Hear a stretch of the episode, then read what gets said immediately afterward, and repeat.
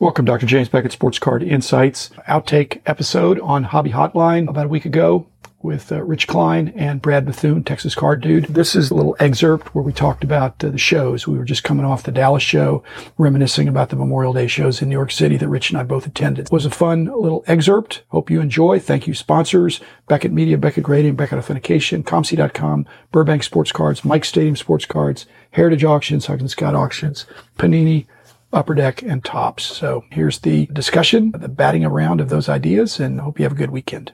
Quick trip back in memory lane. This Memorial Day weekend, in addition to thanking all the people that were veterans, if you're of a certain age like I am, one of the big shows growing up was the Memorial Day weekend show in New York held by the Gallagher brothers. About 1974 or 5, Marv Albert spent five minutes on a Channel 4 broadcast showing his childhood collection, taking film from the show. By the next day, that show had tripled in attendance. It's also one of the shows where I saw one of the greatest fistfights I ever saw in the history of the hobby. Two rival families out of Brooklyn. Jim will probably know who they are if I tell you they're two rival families out of Brooklyn. But that show was a very influential show for five, six years. I believe they did programs and buttons. Do you still have any of the buttons? Idea of the little button badges that yeah. you got for coming in the show. I don't know what I can do with them, Rich. They're probably too easily reproduced, but those were the good old days. They weren't even showcases. People just had stuff on their table, right. and the volume wasn't there because there wasn't this mass production. If somebody had a full table of cards, they were good cards. The Gallagher brothers would put their cards in rubber bands and put them on the tables we'd all like to go back and buy all those cards, but I think we bought what we bought when we enjoyed them. And we were building our collections in those days and everything was cheaper where you could afford and to build your collection and be a dealer at the same time. Now, if you have another source of income, then you can be a collector, then you can be a dealer. Jerry Adamick at one of your hobby dinners said one of the greatest things his wife said. He was complaining about how prices going up. His wife said, you realize, Jerry, you have this wonderful collection you bought with your profits from your collection. Jerry had a really good job, so he didn't need the hobby money to live. So he used his collection profits to build his collection, which is perfectly fine.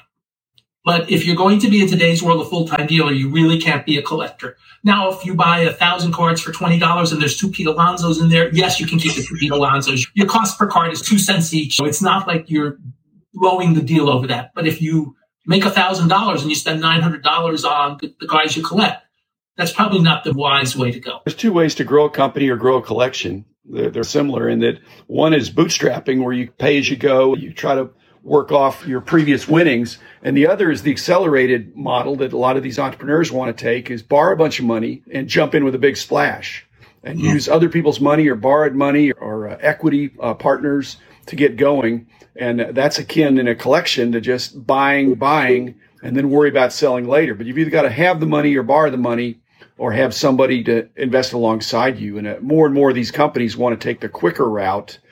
Whereas back in the old days, more companies were careful about taking on debt. and uh, a lot of these hobby veterans you're talking about, Jerry Adamick, I'm sure he was putting some money in, but it was within reason. He wasn't loading up the credit card. That two of the fractional share companies each got another boost of money in the last two weeks, both Rally and Collectable. And I think the total between the two of them is like $42 million. My sense is that the fractional field is a much safer bet than the NFT. The NFT has more upside because I think it's the potential is limitless. You can make something and it doesn't cost you anything to make it and you can resell it and make money off the trading within your own ecosystem. But I think fractional is a pretty safe bet when people are loaning or investing money in that category.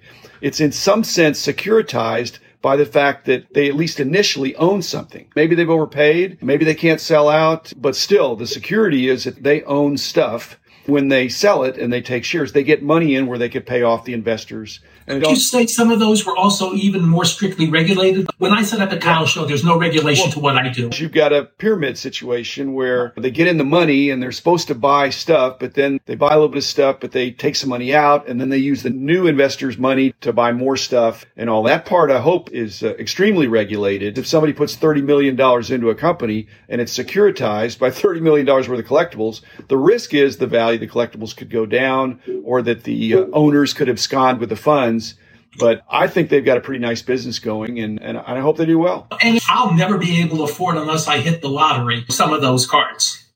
Mm-hmm. But if I choose to be in those two companies or Alt or, or any of those other companies, and let's say I have an extra couple hundred lying around, I can then say I own a piece of a T206 Wagner.